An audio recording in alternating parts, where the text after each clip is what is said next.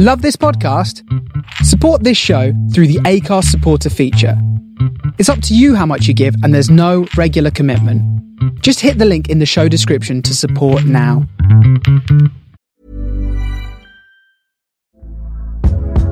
Hey there, it's Michelle Norris. I'm host of a podcast called Your Mama's Kitchen. When I travel, I'm usually looking for a way to find a taste of home when I'm not at home. And one of the things I love to do when I am at home is entertain. And Airbnb allows me to do that. When I was in California recently, I rented a house that had a great kitchen. And when we were sitting around the table, we're all thinking, we're in someone else's house. Someone could be in all of our homes as well.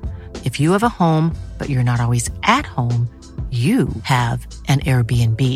Your home might be worth more than you think. Find out how much at airbnb.com/slash host. There's never been a faster or easier way to start your weight loss journey than with PlushCare. PlushCare accepts most insurance plans and gives you online access to board-certified physicians who can prescribe FDA-approved weight loss medications like Wegovy and Zepbound for those who qualify. Take charge of your health and speak with a board-certified physician about a weight loss plan that's right for you. Get started today at plushcare.com slash weight loss. That's plushcare.com slash weight loss. plushcare.com slash weight loss. Welcome to Starship Sofa, part of the District of Wonders network, featuring Tales to Terrify and the all-new Far-Fetched Fables. Everyone has a story in the District of Wonders. Come and find yours.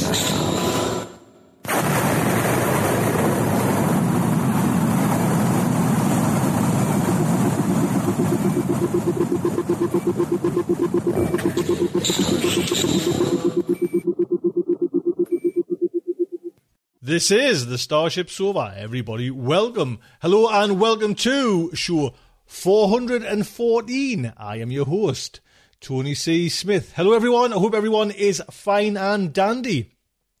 I'll tell you what's coming in today's show. First up is we have an interview with Seth Shostak, who is an American astronomer, currently senior astronomer and director for the SETI Institute. How cool is that? We're talking about a certain star far, far away. Then we have two stories in today's show. We have A Lonesome Speck of Home by Beth Cato. Then we have Makeisha in Time by Rachael K. Jones. That is all coming in today's show. I do hope you will stick around and enjoy it. And as a little, little teeny surprise there, right at the end, right past the end, right past the, the kind of out, you know, the outro where we play, play the music. Right past that, I'm going to stick on my tales of my little two days away holiday. So I didn't want to put it in the show. I just wanted to kind of stick it on the end if anyone's interested. So listen to right at the very end of the show. Listen to the outro playing out that music, and then you pick up it again. My little adventures with away, being away for a couple of days. Very interesting. Don't forget, this show is sponsored by Octagon Technology. 20 years in the IT industry, helping you with your little wars and troubles, which are to you massive, which are to Octagon Technology not that big at all, really. No, sharp get it fixed. A big thank you to Clive and Diane, and a big thank you to Clive and Diane for the whole year supporting Starship Sofa. This is the last show that we have their generosity, you know, supporting the show. We are on our own there now after today's show, so do support Starship Sofa with a Patreon award. You know, we need to kind of keep the whole network going, and we haven't got, you know, the likes of Octagon Technology. Like I say, a massive thank you to them, Clive and Diane, for doing this support. But we now we're, we're on our own. The, the the supports have been kicked away. the stabilizers have been took off. Like hope, hopefully we'll be able to survive. You know, with your kind donations. Come over and there's a Patreon link there. So thank you so much. First up is a little interview I did with Seth Shostak, and at the end, the end of the interview, or you can go now if you want to do. Come over to the uh, have a look on your phone. Come over to the kind of the actual page on your phone where we're playing in whatever podcast provider you know player you've got, and grab because Seth's give us some more kind of uh, further more information about you know this kind of what I'm talking about in the interview. And you can, like say, you can grab this PDF there about an alien megastructure plans. And like say, Seth's kindly given this there. So that's like a freebie to grab if you kind of come over, join the newsletter and you can grab that free alien megastructure plans documentation. Hmm. So, like I say, this interview I carried out with Seth and I'll just really enjoyed it. Do you know what I mean? Lovely, lovely guy.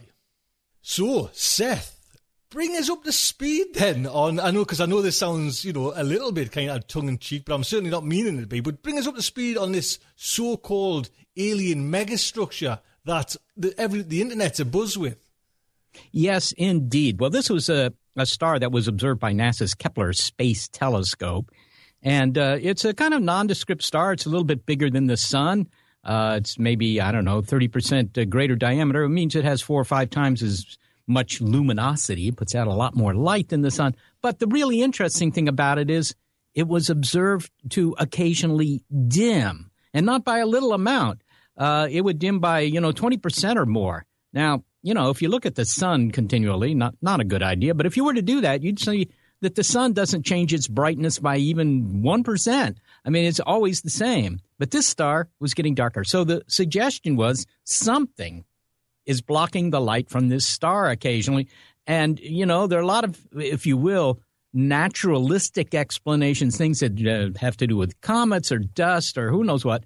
But there's also the possibility that there's a society on a planet around that star that's built something big that's blocking the light. So that's why it's been exciting. So, Seth, how did you come to to hear it? You, you, know, is it like a phone call in the middle of the night from one of your astronomer friends, or? Well, actually, this the, the the results for this star were well known and published by the astronomers working on it. And here at the SETI Institute, we actually have uh, I don't know at least a half dozen people who work uh, on data reduction for the Kepler Space Telescope, of course. So they knew about it anyhow. And they they they don't call us in the middle of the night; that would wake you up. They just tell you during the day. So um, I've heard then you've you've kind of you've got your telescopes. This Allen Telescope Array is now kind of looking at that certain section of the, the galaxy. Can you give us a little bit, just just to bring up the speed on what that what actually is the Allen Telescope Array? Yes, well, indeed. I mean, there is this possibility that it really is a home to aliens. Now, honestly, I would bet you, uh, you know, a, a, a cup of coffee that that's not true because history tells us that every time you think that aliens are involved in some cosmic phenomenon, you're wrong. Almost well, every time. Now I'm going to say almost every time, but it isn't almost every time. It's been every time. So the historical record's very clear on this, and I suspect that's what's going to happen here, that we're going to figure out what it is, and it'll be something completely natural and, and not involving aliens at all. But nonetheless, I mean, it's worth checking out because you don't want to, you know, sort of drop the ball and say, well, I'm not even going to bother to check that thing out. So we are using the Allen Telescope Array. That's uh, an array of antennas, radio antennas, that was built by the SETI Institute and uh, is located about mm, 300 miles north of San Francisco in the Cascade Mountains of California. 42 antennas in a big array. They work together as a team, and we've been using it for the last two weeks to, uh, you know, see if there are any, if you will, um, artificial, I don't, I don't know, you know, technological, deliberately broadcast signals coming from the direction of this star. So, you know, we're checking it out. The data are almost reduced, and, you know, then we'll publish the results.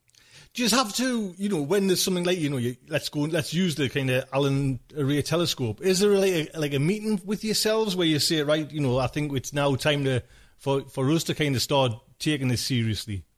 Oh well, yeah. I mean, it didn't require a meeting. There was just an email or two. Let, let us you know start observing this tonight. I mean, it's such an obvious target that it doesn't require a whole lot of discussion. Uh, otherwise, you're looking at you know kind of random stars that uh, might be known to have planets or that are very close to you know our own solar system, that sort of thing. But look, this is this is a target that's a little more interesting. Everybody's excited about it, and uh, consequently, it wasn't a big decision you know, we better go look at this. I'm, I'm sure anybody with a big telescope is looking in the direction of this star. Why is it then, Seth? Why are we so excited about this? Because surely we get like these kind of phenomenons quite often. Well, um, yeah, I don't know about quite often. I'm not sure how frequent that is, but uh, it's true that there are always exciting things in the sky that are discovered. I mean, you know, two weeks ago it was water on Mars, and actually that that's a very exciting result because it tells you if you're going to look for life on Mars, where you ought to look for it, and that's something we didn't know before. So, you know, there there's always new new information. There are always new discoveries. Uh, as far as you know, for SETI work, where we should point our antennas, those are a little less frequent. But nonetheless, we know something now we didn't know even five years ago, and that is a very high fraction of the stars in the sky have planets, essentially all of them, but at least 70 or 80 percent. But more than that, we now know that maybe one in 10 stars has a planet where you could have life, and that's something we didn't know before.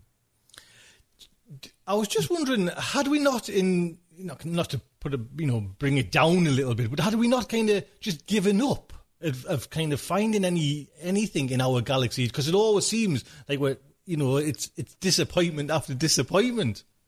Well, uh, I I think that uh, that's sort of like uh, telling Captain Cook, you know, uh, a couple of weeks into its its third voyage, you know, you haven't found anything in the first two weeks, Jim. You better give it up. Why don't you come back and enjoy the great food here in England?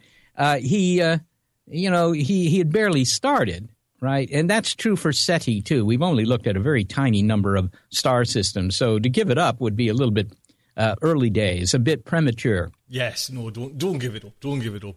So, just out of curiosity, then, Seth, if it's let's say if it's not alien, you know, what what could it be? You know, in the kind of real world terms. Well, there are all sorts of things it could be. And in fact, the people who discovered this, and they were led by uh, this postdoctoral researcher at Yale University, uh, they made a laundry list of things they thought it could be. They they didn't include aliens in their list, by the way. But anyhow, uh, you know, it could be uh, dust in that star system that occasionally gets between us and the and the star. It could be their favorite explanation was that was a, uh, a herd of comets, if you will, or at least the remains of comets that were disturbed when a star passed close to this star, a, a, another smaller star, and that stirred up the comets. That that happens, and in fact, if you look at the moon, you see it's covered with craters. That's because something like that happened in our solar system at one point too. Brought a lot of the comets to the uh, to the regions where the Earth is, and in fact, the oceans may be the result of that. But in any case uh, you know, these kinds of natural explanations that have to do with, uh, you know, astronomy and not uh, and not aliens have been offered, but we don't know which, if any, of these is the correct one. It's very difficult because this star is quite far away. Uh, it's almost fifteen hundred light years away, and that makes it, you know, I don't know, I don't know what is it? Uh, mm, I don't know that's hundreds of times farther away than the nearest star. That's so far away that you can't just take a big telescope and look at it and actually see any planets or anything like that. It's very hard to investigate this particular star system. So it may take a while before we figure out what it is. Meanwhile, astronomers have been very clever at coming up with ideas. One gentleman has published on the web his idea that it's due to the fact that this star is a little bit uh, squished and squashed, and that means it has different brightnesses depending on where you are and maybe a big planet blocking the light from the stars, all that's involved here. We don't know, and we won't know until we uh, do more work. What's I'm just I'm, I'm interested about SETI as well. What's it like in there, Seth, when something like this kicks off? You know, is, is there a kind of whole excited buzz there, or is it just you know the day job and we just got to get on with it? Well, I think that most people here tend to uh, moderate their enthusiasm for this because they know the historic record. They know that every time this sort of thing has happened in the past, it's turned out to be completely natural. I mean, in the 1960s, the uh, the astronomers at Cambridge in the UK, you know, found a, a, a flashing radio source in the sky, uh, and they they called them LGMs, little green men, for a while, mostly as a joke. Uh, they got sort of excited, but you know, it turned out then they found others, and it turned out that the LGMs were in fact what are now known as pulsars, completely natural things. Uh, so you know there there are many instances of that. So I think that in fact the idea that people are running around all excited about this star, well, we are observing it. We're doing our job. But you know, if you ask each one of the people involved here, do you think it's going to turn out to be aliens? I don't know that anybody would say that because they, they know the historical record uh, kind of mitigates against that. But on the other hand, if you don't look, you'll never find anything. So, of course, we we keep looking. Well, I'm guessing from what you've just said there, then it's SETI's job must be just as important to kind of quash wild rumours, you know, and give give the people the, the right answer. Well, I mean, we're just looking for the evidence, and and and the, whether we find it or not, if we don't find it, it doesn't mean there isn't anybody there either. I mean, obviously, maybe we've tuned to the wrong part of the dial, or maybe this star being so far away, the signals are much too weak for us to pick up. That's always a possibility. So it doesn't rule anything out. The only thing it can decide is if you do find a signal, then you know something. Then you know something. And of course you do this. I mean, that's that's the nature of this experiment. The idea is to find signals, not to, you know, just say, "Oh, well, we're not going to look." Seth, um, again, this, you know, I'm not tongue in cheek here, but just say, just say that there is something and you find something. What is the protocol at SETI? You know, is there a kind of a big red button to press and, you know, all hell breaks loose? Or how would you, would you go about announcing something like that? Well, to begin with, it's not one of those deals where suddenly you say, my God, we've done it, right? It doesn't work that way. What happens is you find a signal that's persistent and it looks like the kind of thing you're hoping to find. But before you would believe it, you would call up somebody at another observatory and say, hey, look, um, would you mind tuning your receivers to more or less this spot on the dial? We won't tell you the exact frequency, so not to bias you, and see if you find something at this level. We give them, you know, a flux level, and uh, and and if they confirmed it, then you can say, well, at least it's not, you know, a software bug in our system or local interference or anything like that. I think that it would take three or four days before you would be confident that it was truly what you were looking for. In that case, it would be a huge story. And our, our experience is whenever we get false alarms like this, the media tend to start calling up right away. From your point of view, then, Seth, how do you feel about this? Are you excited, or is again, is it just you know, I mean, you don't want to get too excited just in case? I try to be realistic. Uh, I, obviously, it's exciting to do this, and we've been spending a lot of time, you know, uh, writing up a paper about our observations and so forth and so on. I mean, there's that. There's just real work.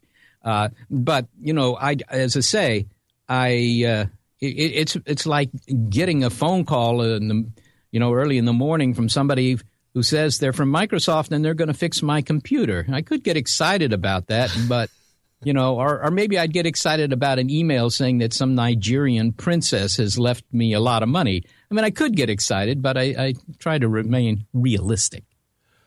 When, when does it come round to it then, Seth? When you've, you've kind of tried every avenue, do you know what I mean? Who kind of makes the decision to kind of pull away, say, the Allen Array telescope? You know, who's is that your job? Well, it is in a way, but the, the, the deal is, I mean, you look at it with the equipment that you have. And you could spend, you know, uh, I mean, we're going to spend, we already have spent two weeks looking at this, and we will probably continue to do that for a while. But after you've looked at it for a few weeks, you've exhausted the capabilities of the instrumentation you have. It doesn't, doesn't really help to keep looking at it. It doesn't improve your sensitivity uh, at all. So, you know, at some point you say, okay, well, we can't find it with this instrument. If there is a signal coming from there, it's at a level that we can't detect. And then you write up, you know, the, the limits on your own observations. And other people with different antennas will try different uh, approaches to trying to find the signal. You can be sure. I mean, you don't, you don't look at it forever. Uh, you know, Galileo didn't look at Jupiter forever. He would look at it for a couple of minutes every night for a couple of weeks. And, uh, you know, that was kind of it. How long, you know, just say the, the, the world at, you know, large, Seth, and I'm kind of big question here, but how long do you think it would take before we kind of, you know, yes or no? Well, if if you don't find a signal, then it can be forever that it's kind of a no. But if you do find a signal, confirming that with other antennas and that sort of thing, at the to the point where you would say, you know, it's time to call up the New York Times because this really is a legitimate signal. I mean, that's on the order of days to maybe a week, something like that. Wow, exciting stuff. Seth, just a, a quick question then before we kind of, because I know you're a, a, busy chap. What's, you know, are things like at SETI, is, is are things okay there? I'm talking like, say, politics, funding, you know, everything going okay that way? Well, there's always a problem with funding here because uh, although the SETI Institute has a lot of scientists, almost all of them are working on astrobiology projects. They're interested in the idea of life on Mars or life on Enceladus or Titan or, you know, Ganymede, Callisto, Europa, uh, life that might be nearby. and they are funded mostly by NASA. But the SETI experiment, which involves a far smaller number of people, is funded entirely by donations. And uh, that's a tough slog. I mean, the, the big problem here is, and always is, money, because we depend on donations in order to do what we're doing. And what about, you know, the kind of because you use use the kind of concept of like using everyone's sharing everyone's computer power to kind of you know do all this. Is that still you know I'm, I'm, guessing you still get the numbers for people you know logging in and helping you with their little computers on like over here in England. Is everything like that going okay? Well, that's not our project. That's a project of the University of California at Berkeley. Uh, I think you're talking about SETI at home. Yes. And yeah, and that's been going for at least a decade, and it's still popular. And they they use it to reduce some of their data. Actually, we we don't do that because our data. If we find a signal, we check it out within minutes. So we have to check it out right away. You can't wait for somebody on their home computer to to look at the data. So it's not appropriate for what we do. But that's that's that's a different project. That's a Berkeley project. So last question then, Seth. What's your gut feeling? Well, I listen. I have no doubt that they're out there. Honestly, I don't. Uh, unfortunately, this particular star is quite far away because it's one of the Kepler uh, star systems, and they are, uh, in general, all very far away. They're between 500 and 1500 light years away in general. So, on average, a thousand light years away. That's a long way. That means any signals will be very weak. But on the other hand, the number of planets in the Milky Way galaxy is like a trillion. That's a million million. That's a big number. And so given the improvement in um, equipment that we're using, if we can continue to find the money to do this, I bet everybody a flat white, I bet everyone a cup of Starbucks will find ET within the next two dozen years. Oh, Seth, it's just exciting talking to you and listening to you. You know, th- again, thank you so much for coming on and just enlightening with, you know, just a little bit of how it happens over there at SETI. Thank you so much. You're most welcome, Tony.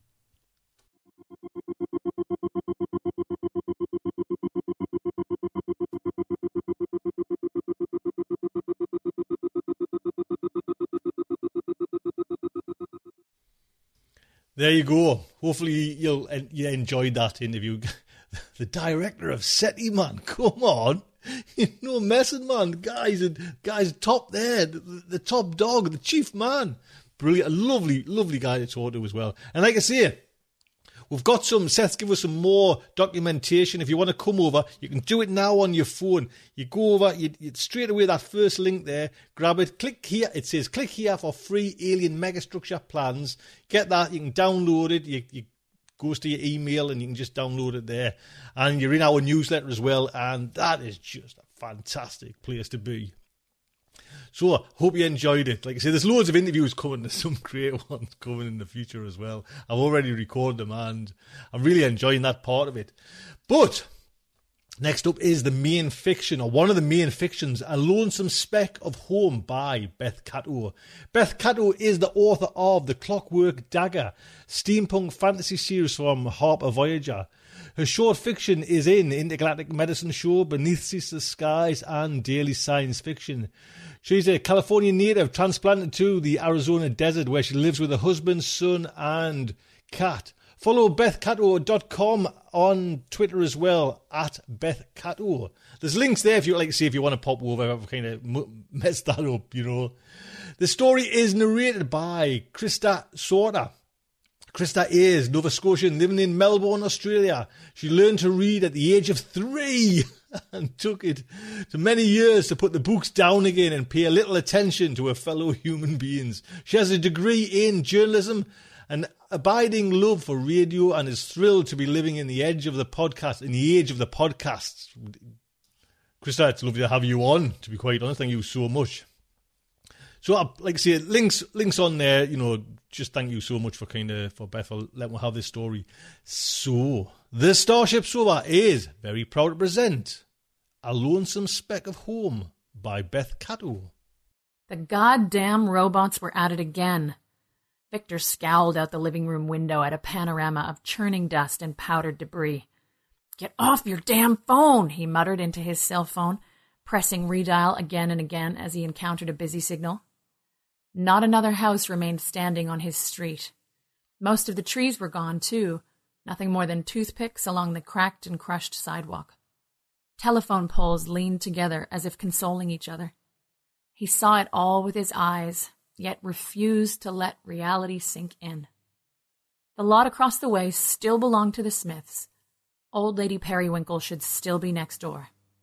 The hum of his generator covered up the whistle of the wind across the trampled desert. The receiver at his ear clicked.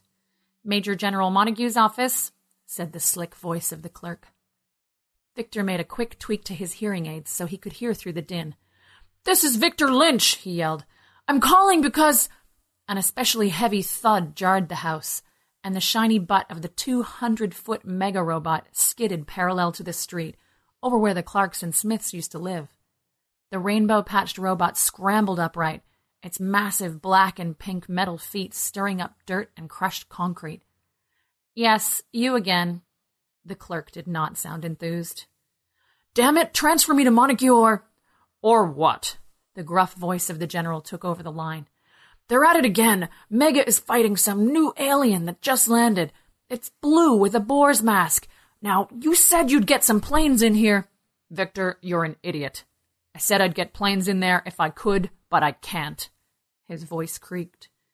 We have other attack zones in progress across the country right now, and some of those are near high density areas. I'm sorry. My life's in danger here. I'm a United States citizen. The boots shoved backward, and the new robot's feet dominated the window, all shimmery and turquoise. With a spur of rocket boosters, it leapt up. Heat lashed Victor, and he stumbled backward.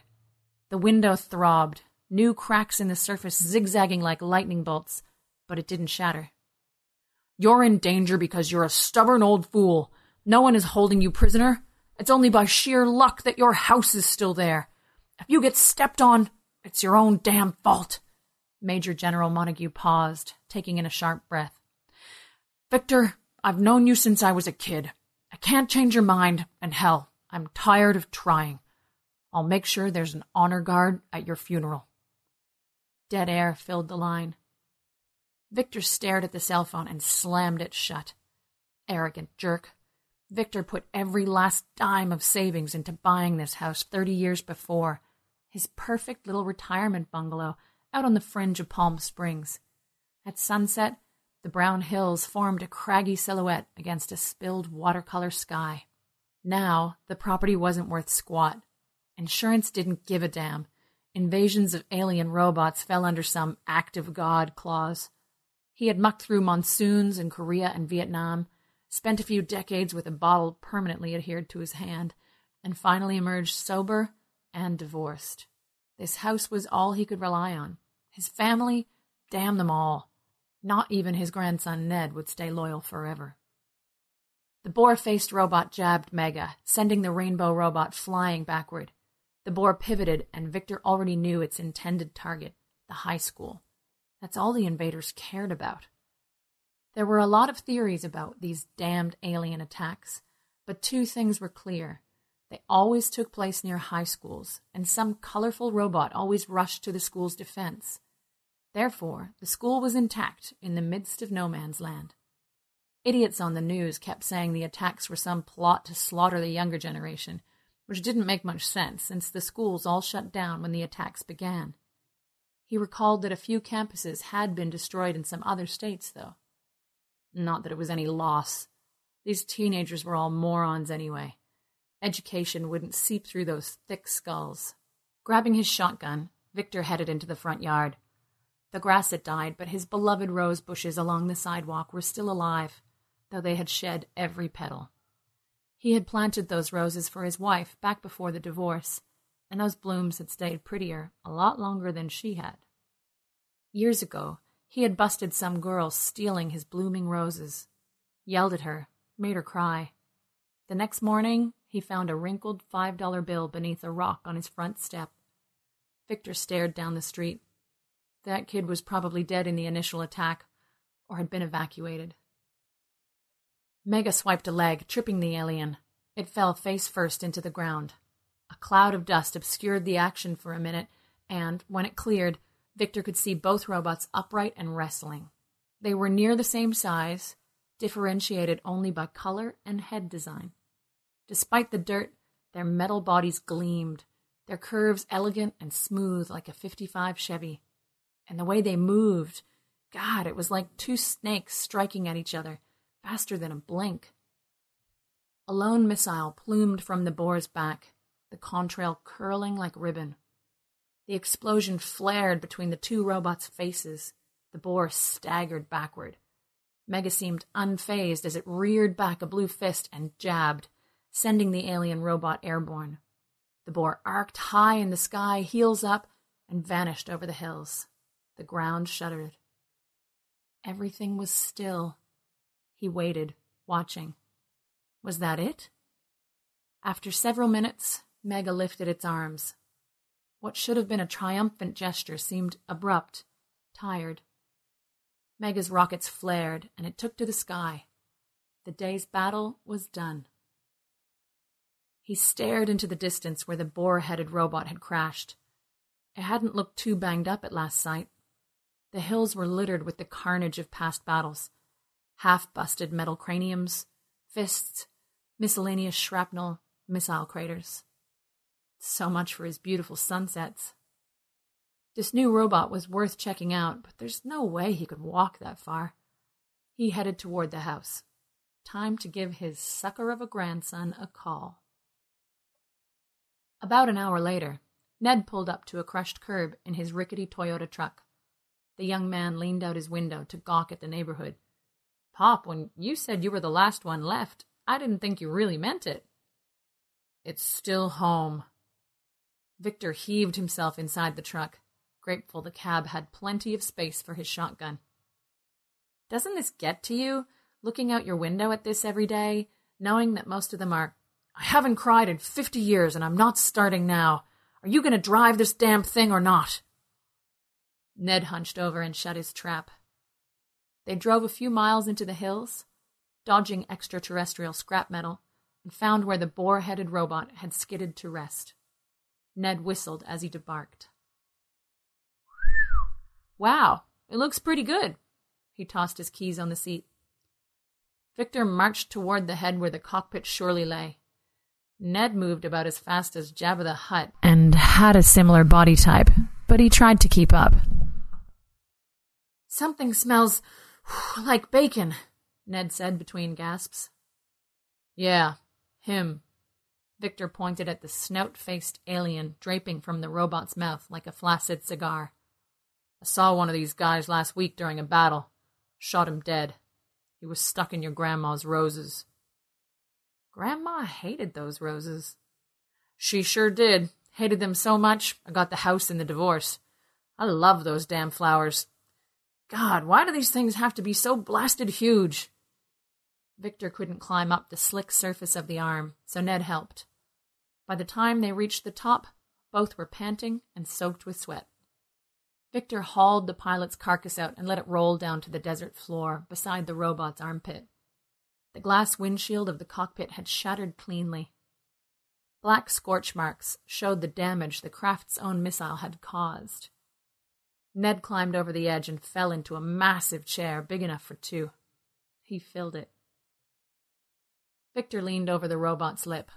Lights and buttons flashed along the console. The computer looks like it's functioning, said Ned. Look at that. He motioned to something above Victor's head. The old man lay on his back and gazed up. The screen depicted a satellite view of that high school down the street. An overlay showed circles and lines of what he could only guess to be missile trajectories. Why the hell is that high school so important? he asked. Why are any of these high schools important? Ned's thick fingers glanced along a switchboard. I mean, there are about 50 of these attack zones all around the country, right? Plus all the places abroad? Yeah. He gnawed on his chapped lip. You like computers. Why don't you play around with this thing for a while? Play around? No. God, no. I don't want to launch nuclear missiles by accident. Out here, no one would notice the difference. He slid out of the cockpit and sat upright, letting the blood return to his head. I'm gonna borrow your truck for a while. What? You don't even have a license anymore. Ned's hands gripped the chair arms as he tried and failed to pry himself up. Pop, no! I'm going to check out this high school. I'll be back later. Don't break my robot. Your robot? Pop, stop! You need to call the government. Don't leave me with this thing. Victor didn't stop.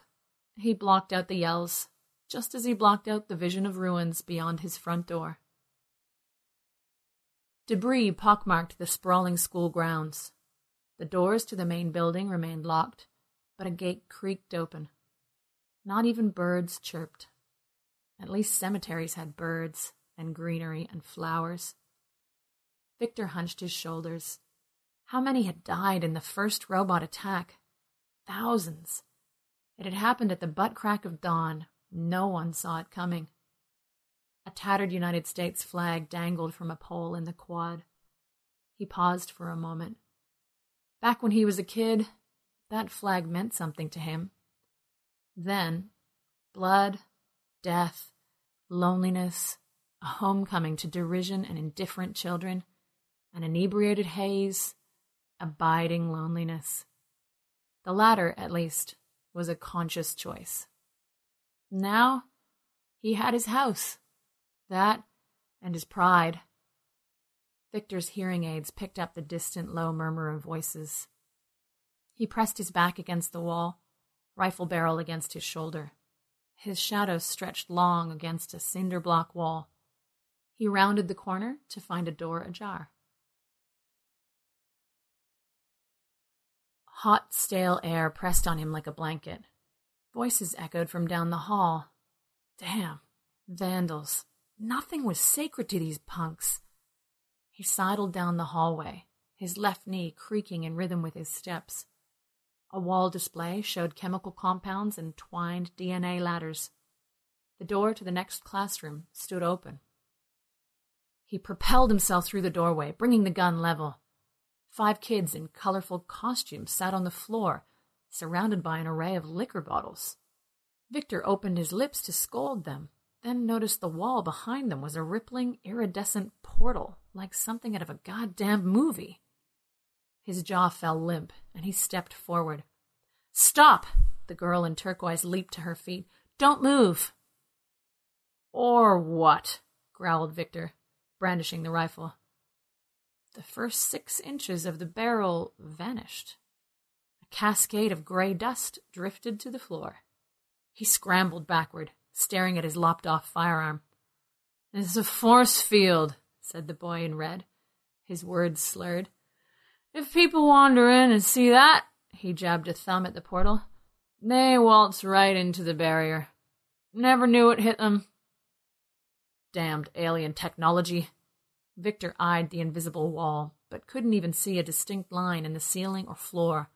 However, he did see dust, piles of it, on both sides of the barricade.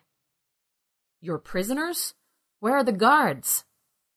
The kid in yellow laughed. The sound edged on maniacal. Prisoners? You have to ask if we're prisoners? He flung a bottle. It arced straight at Victor and then was gone. Only amber dust drifted across his chest. We don't need any guards, not with that thing. You should have just let him walk into the barrier, said the kid in red. No. The girl in turquoise sat down again.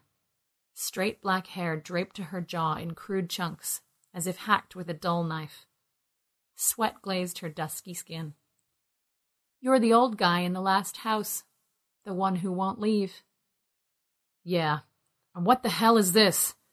Victor jerked the gun barrel toward the portal. God, just go away. That came from the kid in yellow.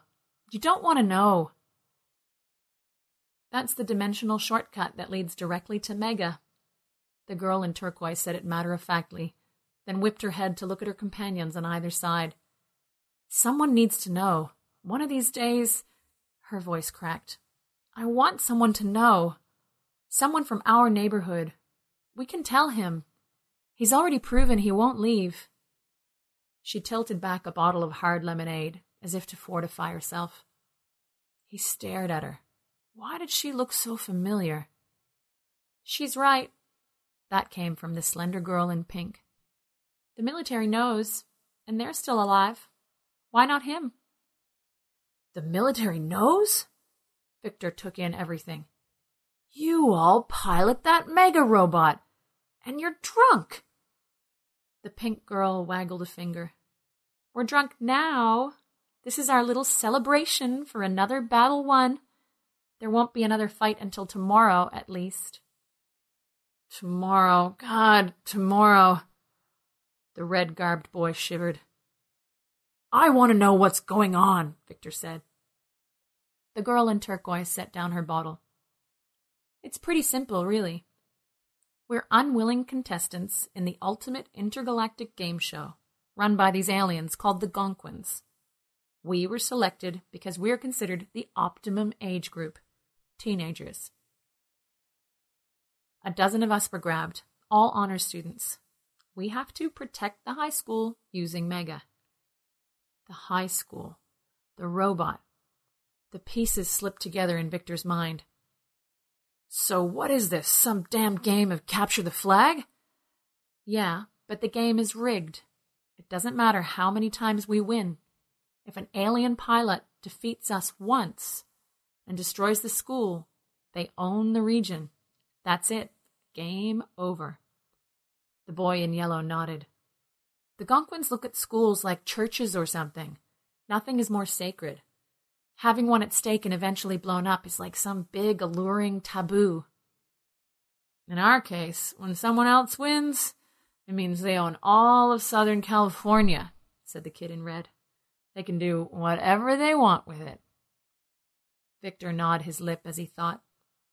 Some high schools have been destroyed. Damn, so these kids' robots lost the battles. Yeah, said the kid. In New Jersey and Detroit. God damn. No wonder no one knows the difference. The aliens like to see everything destroyed, said the girl in pink. They cheer. It's like that old TV show with the home videos and how everyone laughs when a guy gets kicked in the nuts.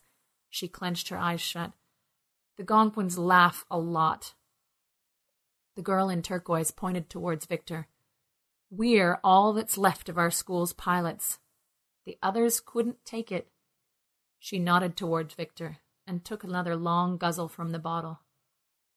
He didn't need to ask how. Twelve. Now five.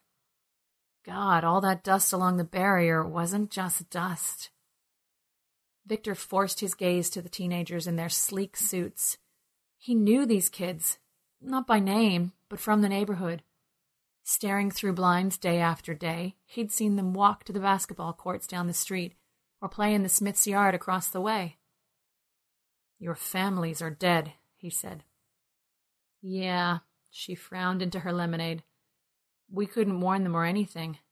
We either sit here or in the lair with Mega or walk into that force field. Zap! She flared at her fingers. A Gonquin brings us food and whatever else we need. She tossed the bottle across the room where it landed atop a stained glass mountain of broken bottles. You don't know what it's like doing this day after day, knowing that if we don't win. God, Victor knew. Not with stakes this high, but he knew. He knew about the jungle and dead friends, and how his heart galloped as he listened to the whistle of dropping shells, wondering if the next would land on him. But damn it, he'd volunteered. He was an idiot, but a willing one. These kids, and they were kids. God damn, two of them were pizza faced, and only one of the boys had facial hair. Heat stung his eyes. This wasn't right. Nothing about this was. With so much in the neighborhood gone, it makes me smile to look at your house sometimes, whispered the girl in turquoise. She lifted up her chin, and for a split second he saw her as she used to be, all pudgy faced, with wide, dark eyes. The rose bushes are about the only green things left. He stared. That's who you are. You're the kid, the little thief. The one who paid me for the roses. She didn't meet his eye. Yeah, for my mom's birthday. She loved them. You never caught me after that, but I kept taking roses every year. I didn't always have money, so I would pull weeds from the sidewalk, save your newspaper from the gutter, stuff like that. She smiled into the distance. Mom loved those roses. How much does the military know about this game? Victor asked, his voice rasping. As much as we do, I guess. They aren't allowed to interfere or they forfeit the entire country. All they can do is help refugees and monitor everything. No wonder Montague couldn't bring in planes. Everyone in this was powerless, even the kids with their rainbow robot. Victor refused to be powerless. He was 81 years old. What did he have to lose? His life? His house? His roses? The thought of those bushes only bolstered his resolve. I want to know the rules of this game, he said. She shook her head, shorn hair sticking to her cheeks. The rules are simple, but they won't do you any good. The winning pilot has to be in a combat robot, defeat us, and must destroy the entire high school. That's it. It doesn't matter where the pilot's from? No, they win for their home planet. These contestants come from all over. Why? You have a spare robot in your backyard? She snorted and reached for another bottle. As a matter of fact, yes, I do.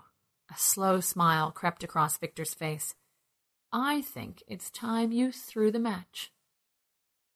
She leaned against her sweat soaked leggings, thoughtful, and said nothing for several minutes. The others looked at each other, communicating something beyond words. Then, slowly, each of them nodded. The girl stared into her white gloved hands. We'd have to. We'd have to put up a fight. It's all for entertainment. If it's too easy, we can do this. It'll work. Yeah, she said, and each of them nodded again. We're ready for this to end. When Victor returned to the fallen boar faced robot that evening, Ned awaited him, flush faced and angry. He did not respond well to Victor's plan. Pop, no, I mean, Dad told us you're crazy for years, and staying in your neighborhood proved it. But this, trying to win some alien game show? He shook his head, sweat flying. No way! They told me how to operate the damn thing. Victor had retrieved a paper pad from his house and queried the kids on the basics, even sketched out schematics based on their descriptions. It's meant to be piloted by a team. Team? Ned laughed, nigh hysterical. You don't know the meaning of the word. And you ask me, after abandoning me in the desert all day? No. I don't care if you have every switch labeled with a sticky note. I'm not doing it. You're on your own from here. Literally. Victor watched his grandson drive away. The kid was right to be angry. Hell, leaving Victor in the hills was probably safer than returning him home. And when it came down to it, he didn't want Ned to get killed. Maybe it was for the best. I used to be part of a team, he whispered. Conrad, Jessup, Marco, Martinez, Belding. He hadn't thought of them in years, not since he saw them leave Nam in coffins too big for their contents. Now he was part of a team again, and he didn't even know the kids' names. Morning sun glared through the glassless cockpit. The robot lurched with each long stride and slid Victor side to side in the massive captain's chair. Along the dash, he had taped translations on usage and toggle functions. It would be enough to get the job done. An alarm wailed above, a blue light spinning and flashing. The label, Enemy in Proximity. A distant roar came from behind him. Mega was on its way. Victor crested the last hill, kicking a decapitated robot head on the way down. It bounced across the deserted valley like an oversized soccer ball. His house looked like a mere ant hill from this height and distance. It looked insignificant, and it was. Victor's gnarled hands clutched at the two foot, wishbone shaped steering wheel. The roar behind him grew louder. A yellow light began to spin. Incoming missiles. Time for evasive action. He couldn't help but grin, although that very type of thinking on the freeway had cost him his driver's license. Victor threw himself forward, pressing down on two pedals. Cold air whooshed into the cockpit as the robot leapt up. His body jerked against the bloodied seatbelt but it held. Rocket boosters rumbled from the soles far below. He glanced up and hit a sequence of three switches, pausing to look at his scribbled instructions and then pressed a large green button in the center console.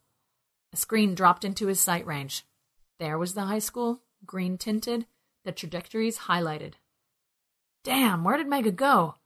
Victor hadn't enabled all of the screens, and he didn't dare turn this thing around too fast. The robot had to be somewhere above him. He pressed the button again. The robot rocked as missiles shot from barrels on each arm, three from right, two from left. Fluffy contrails arced toward the school. God, let this work. Victor sagged forward, his heart threatening to pound out of his chest. He was too old for this damn stuff anymore.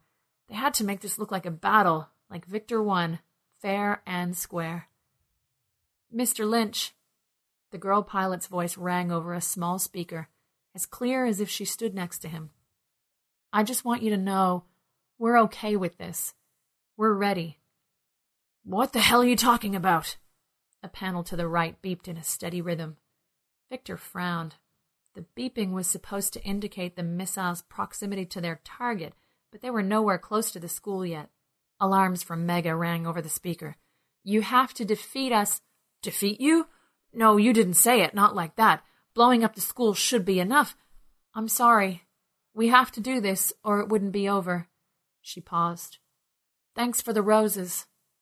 In a distant rainbow blur, Mega dropped out of the sky and directly into the path of the two left hand missiles. Victor stared out of the gaping cockpit, then at the dash, then back out. There was nothing he could do. Those kids, damn it, he should have seen this coming. You're all just kids, he whispered. He and his buddies used to be kids, too. That was long ago, so very long ago. The first explosion caught Mega in the chest. Its arms pinwheeled backward as if to regain balance. Then the next missile struck. Even from a mile away, the pressure shift rocked Victor in his seat. Mega became a towering inferno and crumpled to its knees. Behind it, more explosions. Mushroom clouds billowed from the school grounds. When the dust cleared, the screen showed craters instead of buildings. The sirens silenced. Victor's hands fell limp in his lap. Every screen above the console flared to life, more descending from the sides. They showed crowds of alien beings, some pig snouted, others cat like, some he couldn't even describe beyond saying they were damned ugly. He'd won. Victor sat there a moment, staring at the screens, staring at the button labeled Report to Gonquins. He finally leaned forward and compressed it. My name is Victor Lynch, and I declare this frigging victory for Earth.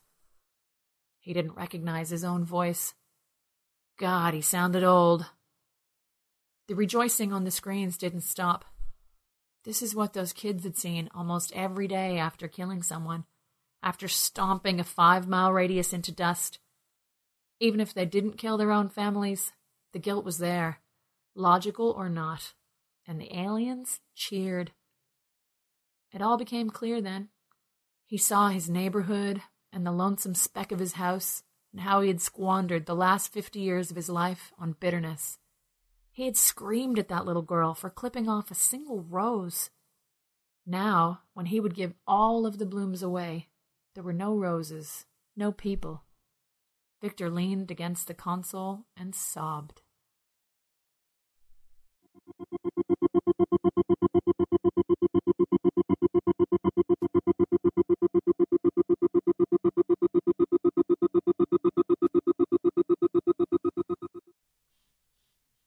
Don't forget, copyright is Beth. Beth, thank you so much for that. Just, wow, man, what a writer. What a writer. Thank you so much. And Krista, what can I say? The voice just suits. Do you know what I mean? It's just lovely. Thank you so much. I just, I cannot do it. You know what I mean? It's just hats off to people who can narrate. Just fantastic. Thank you so much, both of you. So next up is the final story and is Makeisha in Time by Rachael K. Jones. Now this story is actually, this is what I kind of like as well. It's featured in what an anthology called the Hugo Long List Anthology, which is in kind of cross promotion and production with Skyboat Media. Skyboat Media is, as and I've interviewed Stefan as well, Stefan Rudnicki's audio kind of extravaganza. Do you know what I mean? The guy's got a voice, man. It's his company, and he's got a voice that just like melts you, man, when you listen to it. Well, this anthology has been put together by David Steffen, and I tell you why I like it because it's a quirky idea and it's it's a great idea as well because all the kind of Hugo Awards, all. When you're ready to pop the question, the last thing you want to do is second guess the ring. At BlueNile.com, you can design a one of a kind ring with the ease and convenience of shopping online. Choose your diamond and setting. When you find the one, you'll get it delivered right to your door. Go to Bluenile.com and use promo code LISTEN to get $50 off your purchase of $500 or more. That's code LISTEN at Bluenile.com for $50 off your purchase. Bluenile.com code LISTEN. Hiring for your small business? If you're not looking for professionals on LinkedIn, you're looking in the wrong place. That's like looking for your car keys in a fish tank. LinkedIn helps you hire professionals you can't find anywhere else, even those who aren't actively searching for a new job but might be open to the perfect role. In a given month, over 70% of LinkedIn users don't even visit other leading job sites. So start looking in the right place. With LinkedIn, you can hire professionals like a professional. Post your free job on linkedin.com slash people today. Millions of people have lost weight with personalized plans from Noom. Like Evan, who can't stand salads and still lost 50 pounds. Salads generally for most people are the easy button, right? For me, that wasn't an option. I never really was a salad guy. That's just not who I am. But Noom worked for me. Get your personalized plan today at Noom.com. Real Noom user compensated to provide their story. In four weeks, the typical Noom user can expect to lose one to two pounds per week. Individual results may vary. You know, the kind of there's a list put up, and then you know the kind of the, the, top of the tree or the top of this list goes into the kind of the final mix. You know, to kind of pick your winners for the Hugo Awards. Well, David's went and kind of picked out certain stories from this kind of Hugo long list and put them into this anthology. And he did a Kickstarter for it, and it. I mean, no wonder it kind of it passed its you know passed the kind of it succeeded, which is what a great idea. And he's got some like stories in there that are just fantastic. Writers as well, man. Elizabeth Bear's in there. Elliot Debador, she's in there. You know what I mean? There's just, you know, and, you know, the, the late Eugie Foster's in there as well. Do you know what I mean? This story, what we're about to play by Rachael K. Jones, is in there. It's a great idea, and it comes out next week. And, like I say, the audiobook as well is being produced by Skyboat Media. Just fantastic. And I'll give you a little bit more about Skyboat, but we're on about, at the moment, the writer, Rachael K. Jones. Rachael K. Jones is a science fiction and fantasy author and co-editor of Podcastle. Her fiction has appeared in or is forthcoming in Lightspeed, Accessing the Future, Strange Horizons, Podcastle, Escape Pod, The Drabblecast, Intergalactic Medicine Show. Man, she's all over. Well done. Go on there, Rachael. She has a degree in English and is currently pursuing a second degree in speech language pathology. She lives in Athens with her husband and alpha reader Jason. You can follow her on Twitter at Rachael K Jones. I like to say Rachael, thank you so much for letting me, you know, play this and you know what I mean, fellow podcast as well there, co-editor of, of Podcastle. Do you know what I mean? Amazing work, amazing work. And like I say, this story is narrated by Stefan Rudnicki, and the whole book's been put together by his Skyboat Media company. And it's just lifts it up, man. Lifts it up a category or two. Do you know what I mean? A quality or two. It's just like guy's been doing it for years. And somewhere in our archives, I had a chat with Stefan. You know, and he was in. I tell you what, he was in as well. He was on the SofaCon, we had Stefan on there as well with Lightspeed magazine. You know, Steph, I was chatting to uh, Stefan on there as well. But Stefan Rudnicki first became involved with audiobooks in 1994. Stefan, did you, you have to say that, lad? Eh? now a Grammy winning audiobook producer. He's worked on more than 2,000 audiobooks as a narrator, writer, producer, or director. He has narrated more than, get this, 300 audiobooks. Man, I don't even think I've read that many or listened to that many. Recipient of multiple AudioFile earphones award. He was presenter for the coveted Audie Award for solo narration in 2005, 2007, and 2014. Proves he still got it, man. Proves he still got it. And was named of one of the AudioFile's Golden Voices in 2012. And like I say, this anthology, the Hugo Long List Award, I've got a link onto it. So again, pop over to the, the website under this post and while you're grabbing your free plans for the alien megastructure, you can kind of click over there and reserve a copy of David Steffen's The Hugo Long List Anthology. Like I say, great idea because them stories, I mean, they're actually, it's a cool little, it's a, it's a ripe tree for picking stories so we can play on the podcast. But it's lovely someone's kind of thought, you know what? We need to kind of put this in an anthology and like say, David over there, the kind of Dribble the Ink podcast podcast, you know, website is, is sorted that out. And like I say, he put up his, his Kickstarter and, you know, well done to it. Kind of took off there. It kind of passed all the things and it's coming out next week. So if you want a copy of this, that'd be fantastic. You know what I mean? Do pop over there. Or you could get the, the audio book as well from Skyboat Media. Mmm, very tasty indeed. And a big thank you for letting those two fine gentlemen play, let us play Rachael's story as well. So, the Starship Sofa is a very proud to present Makeisha in Time by Rachael K. Jones. Makeisha has always been able to bend the fourth dimension, though no one believes her. She has been a soldier, a sheriff, a pilot, a prophet, a poet, a ninja, a nun, a conductor of trains and symphonies, a cordwainer, a comedian, a carpetbagger, a troubadour, a queen, and a receptionist. She has shot arrows, guns, and cannons. She speaks an extinct Ethiopian dialect with a perfect accent. She knows a recipe for mead that is measured in aurochs horns, and with a katana she is deadly. Her jumps happen intermittently. She will be yanked from the present without warning and live a whole lifetime in the past. When she dies, she returns right back to where she left, restored to a younger age. It usually happens when she is deep in conversation with her boss, or arguing with her mother in law, or during a book club meeting just when it is her turn to speak. One moment, Makeisha is firmly grounded in the timeline of her birth, and the next, she is elsewhere. Else when? Makeisha has seen the sun rise over prehistoric shores where the ocean writhed with soft, slimy things that bore the promise of dung beetles, Archaeopteryx, and Edgar Allan Poe. She has seen the sun set upon long forgotten empires. When Makeisha skims a map of the continents, she sees a fractured Pangea. She never knows where she will jump next, or how long she will stay but she is never afraid. Makeisha has been doing this all her life. Makeisha learned long ago to lie about the jumping. When she was nine, she attempted to prove it to her mother by singing in Egyptian, but her mother just laughed and sent her to do the dishes. She received worse when she contradicted her history teachers.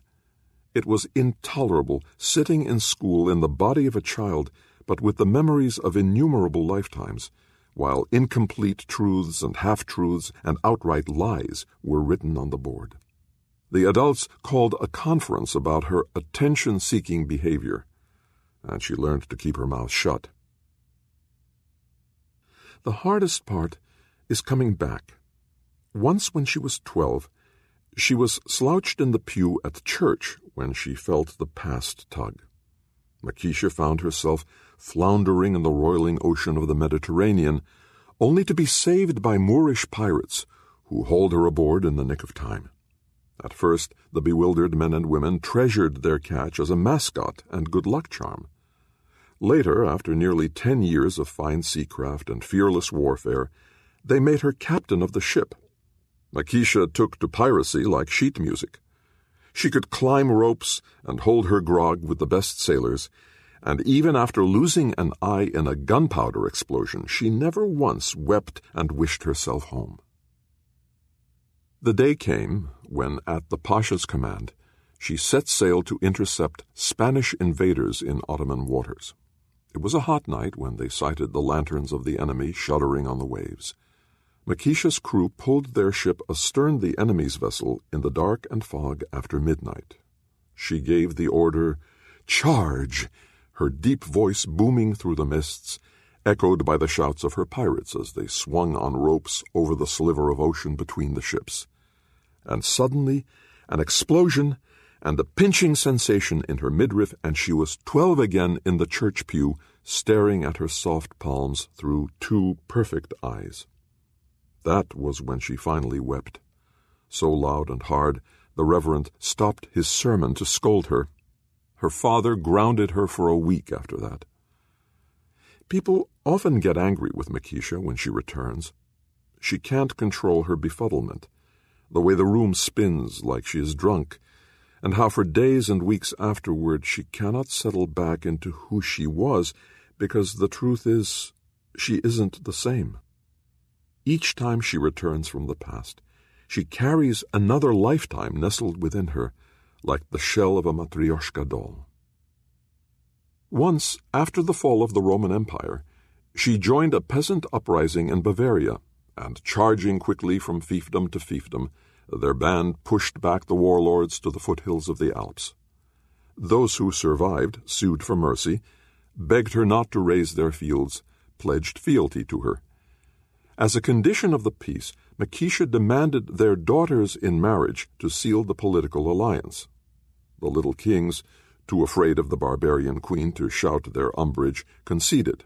They even attended the weddings, where Makeisha stood with her sword peace tied at her waist and took the trembling hand of each Bavarian princess into her own. Once the wedding guests left, Makeisha gathered her wives together in the throne room. Please, she said to them, help me. I need good women I can trust to run this kingdom right. With their help, she established a stable state in those war torn days. In time, all her wives made excellent deputies, ambassadors, sheriffs, and knights in her court. Makeisha had been especially broken up when her time in Bavaria was cut short by a bout of pneumonia. Many of her wives had grown to be dear friends of hers, and she wondered for months and months what had become of them and their children, and whether her fiefdom had lasted beyond her passing. She wanted to talk with her best friend Philippa, to cry about it. But her phone calls went unanswered, and so did her emails. Makeisha could not remember when she had last spent time with Philippa or her other friends here in the present. It was so hard to remember when her weeks and months were interspersed with whole lifetimes of friends and lovers and enemies. The present was a stop motion film, a book interrupted mid page and abandoned for years at a time. And when she did return, she always carried with her another death. Makeisha does not fear death anymore. She has died so many times, always awakening in the present, whole and alive as before the jump. She does not know what would happen if she died in the present. Perhaps she would awaken in the future. She has never tried to find out. She cannot remember her first death. She probably died hundreds of times in her infancy before she was old enough to walk. Her jumps left her in the wilderness or ocean more often than not, and when she did arrive near civilization, few took pity on a strange, abandoned child who could not explain her presence. Makeisha's mother often joked about her appetite, how from the time she was a baby she ate like a person on the verge of starvation. Her mother does not know how close this is to the truth.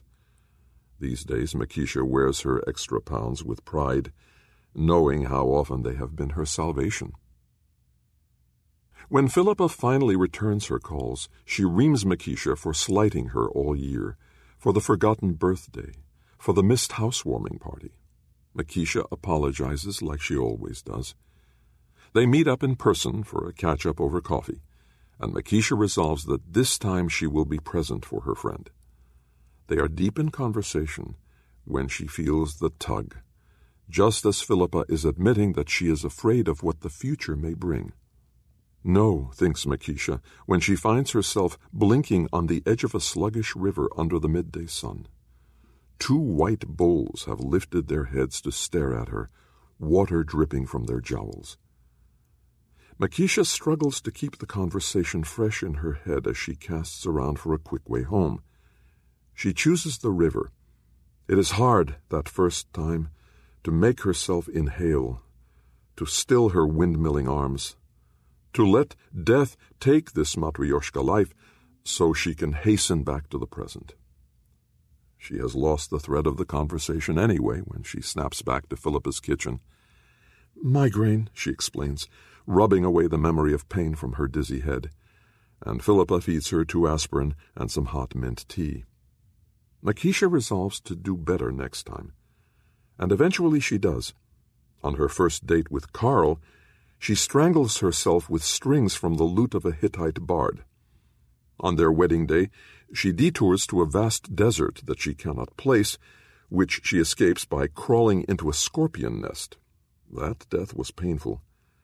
The next time she jumps, two days later on their honeymoon, she takes the time to learn the proper way to open her wrists with a sharp edged rock. Her husband believes her when she says it's migraines. All of it the self imposed silence, the suicides, the banishing of her fantastic past to the basement of her brain. These are the price of a normal life, of friendships and a marriage and a steady job. Mundane though it is, Makeisha reminds herself that this life is different from the other ones. Irreplaceable. Real. Still, she misses the past, where she has lived most of her life.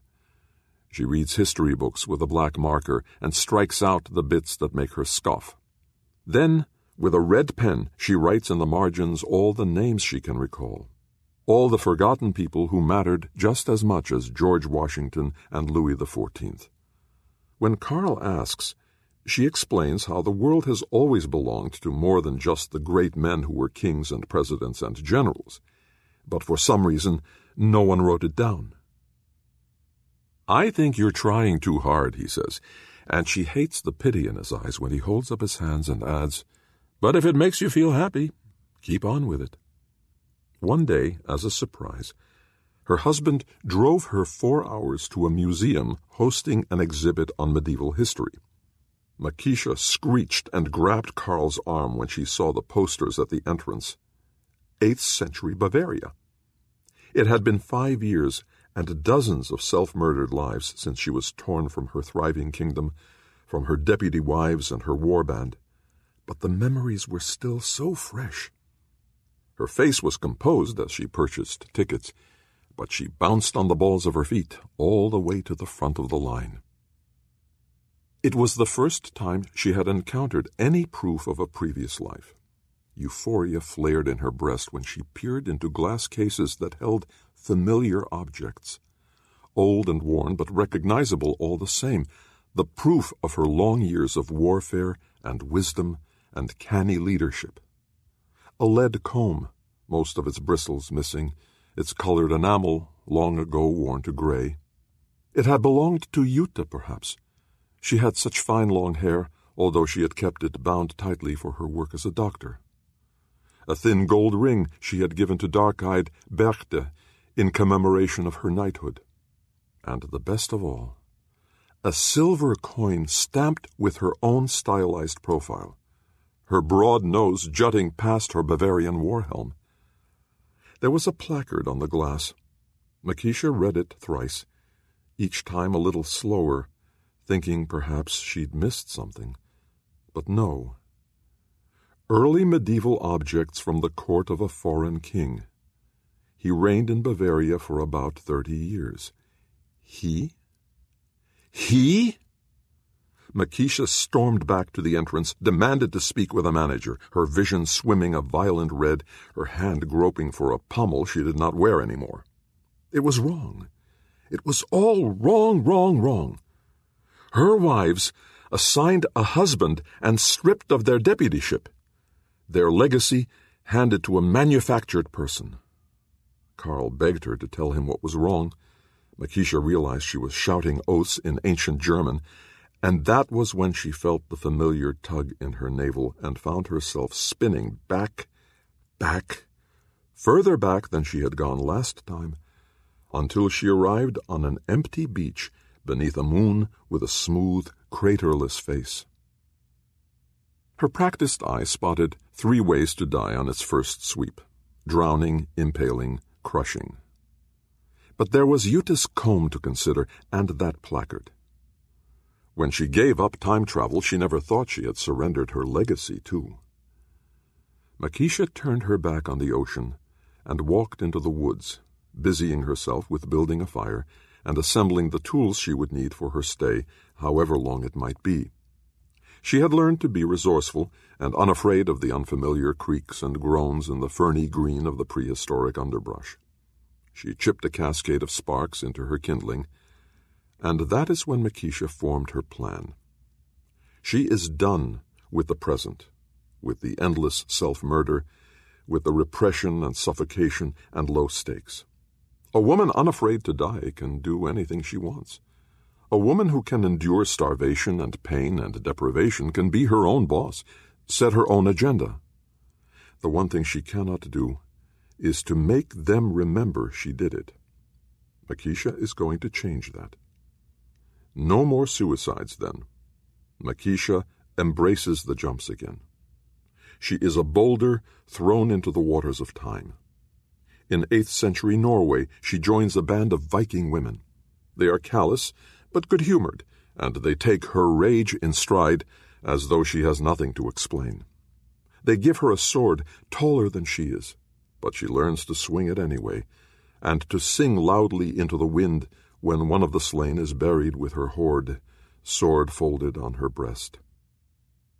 When she returns to the present, Makeisha has work to do. She will stop mid sentence, spin on her heel, and head for the books, leaving an astonished co-worker or friend or her husband calling after her. She pours everything into the search for her own past. One of her contacts sends her an email about a Moorish pirate, a woman making a name for herself among the Ottomans. A Spanish monk wrote about her last voyage, the way she leapt upon her prey like a gale in the night, how her battle cry chilled the blood. Makeisha's grin holds until the part where the monk called her a whore. This is accepted without question as factual by the man writing the book. She is obsessed. Makeisha almost loses her job because of her frequent forgetfulness, her accidental rudeness. Her desk is drowned in ancient maps. Her purse is crammed with reams of genealogies. In her living room, which has been lined from wall to wall with history books ever since Carl moved out, Makeisha tries to count the lives stacked inside her. There are so many of them. They are crowding to get out. She once tried to calculate how many years she had been alive. It was more than a thousand. And what did they amount to? Makeisha is smeared across the timeline, but no one ever gets her quite right. Those who found the cairn of her Viking band assumed the swords and armor meant the graves of men. A folio of her sonnets, anonymous after much copying, are attributed to her assistant Giorgio. You're building a fake identity, Philippa tells her one day, daring the towers of books and dried out markers to bring Makeisha some soup. There weren't any black women in ancient Athens. There weren't any in China. You need to come to grips with reality, my friend.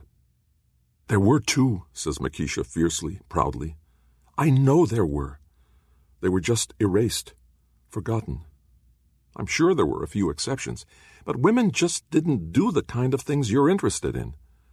Makeisha says, It doesn't matter what I do if people refuse to believe it. Her jumps are subdued after that. She turns to the written word for immortality. Makeisha leaves love poetry on the walls of Aztec tombs in carefully colored Nahuatl pictograms. She presses cuneiform into soft clay, documenting the exploits of the proud women whose names are written in red in the margins of her history books. She records the names of her lovers in careful Hanzi strokes with horsehair bristles in bamboo books. Even these, the records she makes herself, do not survive intact. Sometimes the names are replaced by others deemed more remarkable, more credible by the scribes who came after. Sometimes they are erased entirely. Mostly, the books just fade into dust with time. She takes comfort knowing that she is not unique, that the chorus of lost voices is thundering. She is fading from the present. She forgets to eat between jumps, loses weight. Sometimes she starves to death when she lands in an isolated spot. Carl catches her one day at the mailbox. Sorry for just showing up. You haven't returned my calls, he explains, offering her a sheaf of papers.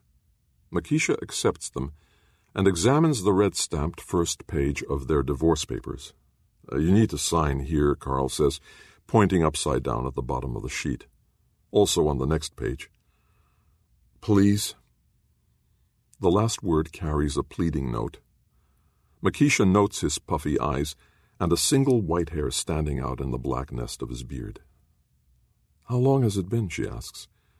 She has lived at least three lifetimes since he left, but she isn't sure. Too long, he says. Please, I just need your signature so we can move on. She pats her pockets and finds a red pen. Makeisha wonders how many decades or centuries until this signature is also altered or lost or purposely erased. But she touches pen to paper anyway. Halfway through her signature, she spends 26 years sleeping under the stars with the Aborigines. And when she comes back, the rest of her name trails aimlessly down the sheet. Carl doesn't seem to notice. After he leaves, she escapes to India for a lifetime, where she ponders whether her time travel is a punishment or purgatory. When she returns to the present again, Makeisha weeps like she did when she was twelve, and her heart was breaking for her days as a pirate. Perhaps it is not the past that is yanking her away. Perhaps the present is crowding her out, and perhaps she has finally come to agree with the sentiment. In her living room, among the towers of blacked out books, Makeisha sees six ways to die from where she stands. Perhaps the way out is forward. Break through the last Matryoshka shell like a hatchling into daylight. But no, no. The self murders were never for herself. Not once. Makeisha is resilient. She is resourceful, and she has been bending the fourth dimension all her life, whether anyone recognizes it or not. A woman who has been pushed her whole life will eventually learn to push back. Makeisha reaches forward into the air. With skillful fingers that have killed and healed and mastered the cello, she pulls the future toward her. She has not returned.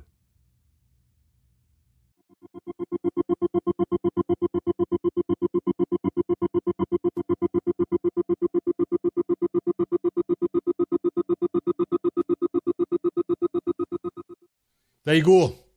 What can I say? Copyright is Rachael's. Don't, don't you dare. Don't. You get David on your case now as well, and Steffen. And a big thank you to them two guys as well. You know, Skyboat Media and David Steffen. Let me kind of play that. And the cool thing is, coming up, and I'm not too sure when, but not too far in the distance as well, we've got a story by David Steffen as well. So we can kind of see what his metal's worth there. Do you know what I mean? Oh, it's actually a great story. You know what I mean? It's a lovely story, to be quite honest. So you can see how cool David is as a writer as well. But as an editor, he ticks all the box. New young editor coming onto the scene. So I hope you enjoyed it today's show. Like I say, we are now on our own. This is it. This, all the support's being kicked away. We've got the Patreon.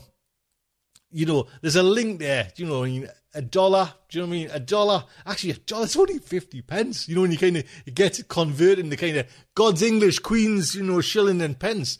It's it's less than what you think, but it it all helps. Do you know what I mean? My God, will it help? You know what I mean? It helps so much. And one day we would love to be able to kind of pay writers. Do you know what I mean? That's the 2016, if we can achieve that, do you know what I mean? It's just up there. Fantastic. So, don't forget, over this audio play out, you know what I mean? This kind of little outro. There's a little bit more, there's a little extra Easter egg there for you, or Christmas egg. My woes, should I say, of my little holiday adventure. Until next week, I'd just like to say good night from me.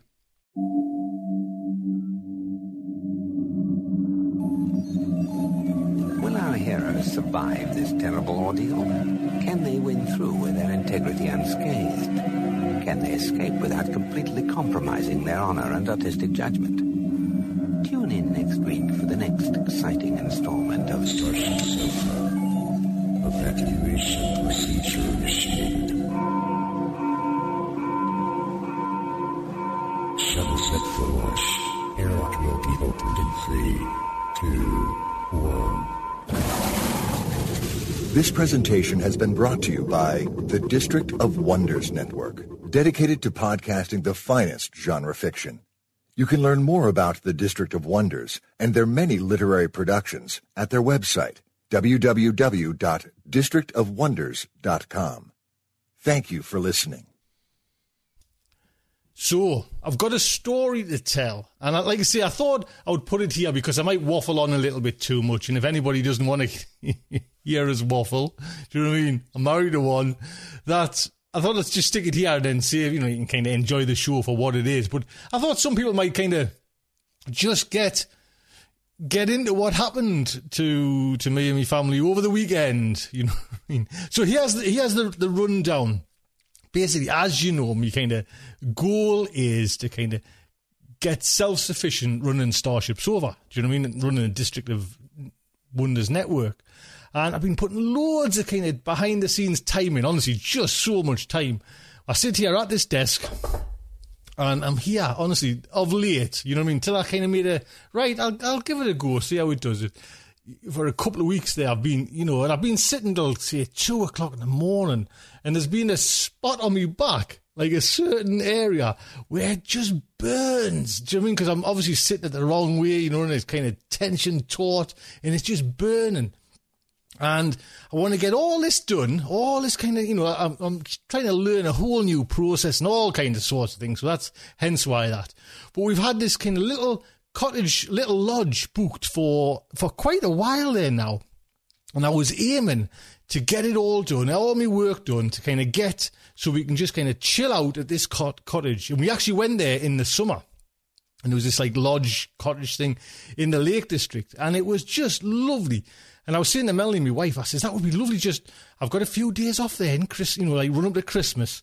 I says, we should book one of these lodges again. And yeah, cheap as anything, man. You know what I mean? And totally different in, in the winter from school times in the summer. So we booked four nights, I think it was, in this, and it's, I think it's called Limefitt Holiday Park, just on about four mile away from Lake Windermere. Just gorgeous, just, like I say, we went there in the summer we walked fells and everything, and it was just cathartic. You know what I mean? It was gorgeous. So, come the day, all my stuff, all my stuff sorted. You know, I think I was actually up that night to try and get some stuff sorted. It, honestly, two o'clock, I'm getting texts off my wife saying, "Come to bed, man, come to bed." All done, and it's not often I kind of knock off the Starship Sofa HQ computer. Do you know what I mean? I just switched it off from the wall, and that was it. So we goes on our happy holidays, and it's only about two and a half hours to kind of get there, and it's it was just honestly just to kind of get away and just get some kind of quality time, like family time on the run up to, to, to kind of Christmas. So we go and you go over from where I live. It's like say two and a half hours, but the, the sat nav took took over towards or through uh, the, the. I think it was the A66 towards Kirkby Stephen and that way into the lakes. Normally we don't go that way. Normally we go the kind of Carlisle, Penrith way. But anyway, we got stuck in traffic there. And the diversion took around these little country roads, but didn't all the kind of wagons go that way as well? So it took we even just to get there, four hours, four and a half hours actually. And we took the little dog with us as well. Got into the thing. It was dark by the time we, you know, we kind of had to wait for the the daughter finishing a half day at, um, at work. So we got there around about half four and it was dark when we pulled up. But we pulled up to this lodge And honestly, it was just, God, there was a big Christmas tree in the window. All the lights were cozy. There was twinkling fairy lights on the tree. There was decoration lights up around the outside. You know, and it was just so inviting. And it was like, oh, dead exciting, dead exciting. We piles in, unpacks the car, and whizzes the dog round for a walk. And then I think within, say, an hour, I says, come on, we'll, we'll nip up to the, the, the, they've got like a pub on site. We'll nip up, we'll get with tea, couple of drinks, and we'll be back for strictly, not strictly, for I'm a Celebrity. Yes, big fans of I'm a Celebrity. And did you see that Geordie won it? She did, that last won it. So that was actually nice as well. So we did that. And I just, honestly, I have got so much, you know, with the kind of doing the, the Hadrian's Wall, doing that walk. I've got so much gear, waterproof, this, that, all the kind of gear. And I says, oh, I'm not going to bother putting it on. I'm just going up to the pub. We trumps up there, gets a lovely meal, few drinks, just about to go, and it is pouring down. Bear in mind, I've got this kind of just like a, a jumper and a almost G- pair of jeans and my walking boots, and I says, I'm going to get soaked here. Do you know what I mean? And it was honestly, man, biblical. Do you know what I mean? Just lashing it down. It was almost like, and the, the wife, do you know what I mean, was just giggling. Do you know what I mean? Like, what an idiot. You've got all that gear. You don't even bring a coat to come to the pub.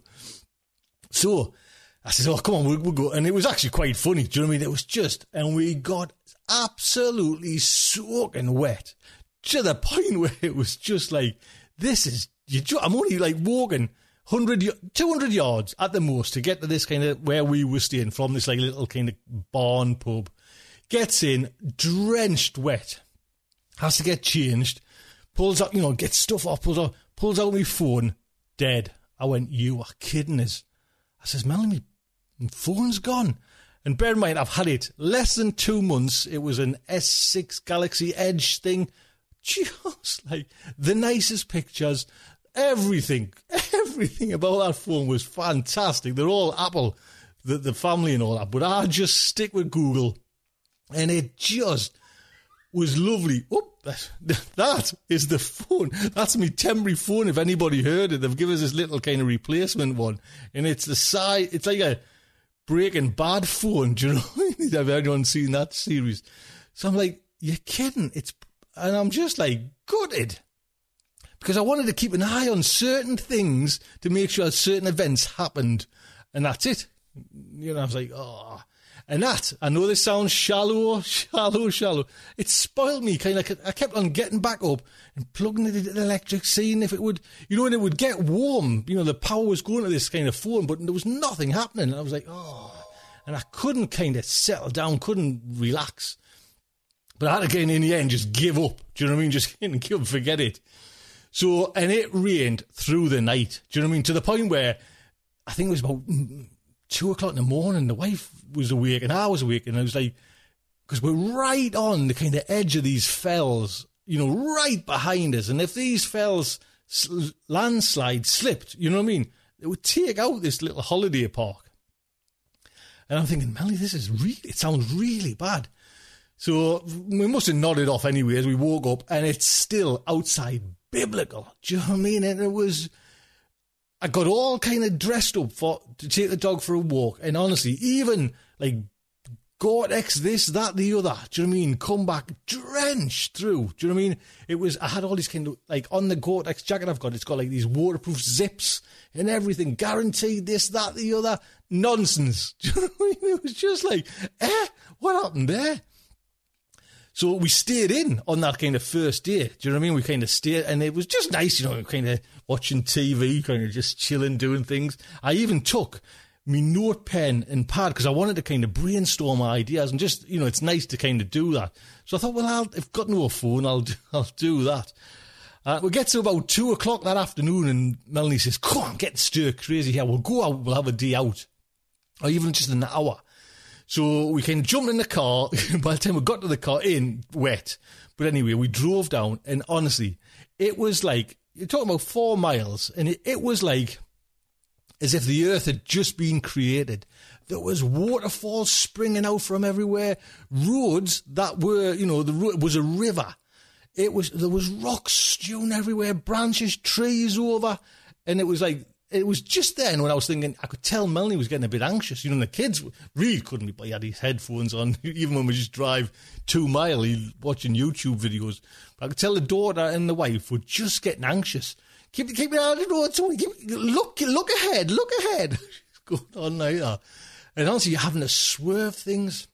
We dropped down into Windermere, and honestly, it's as if it was just horrific for the people that were living there. You know what I mean?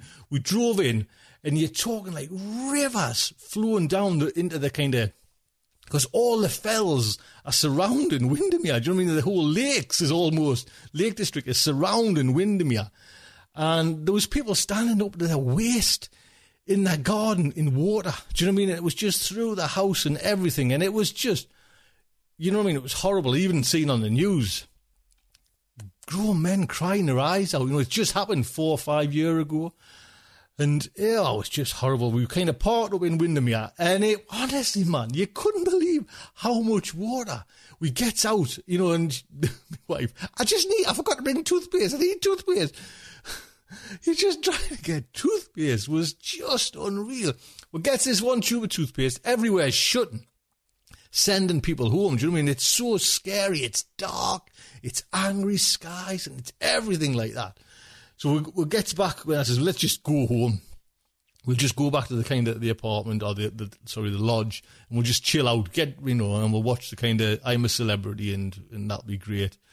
So we gets back, and it never lets up, never lets up right through the night. Worse still. And bear in mind, this is from the day before. And all you got to do is step outside, count 30 seconds, and you're wringing wet, wringing wet.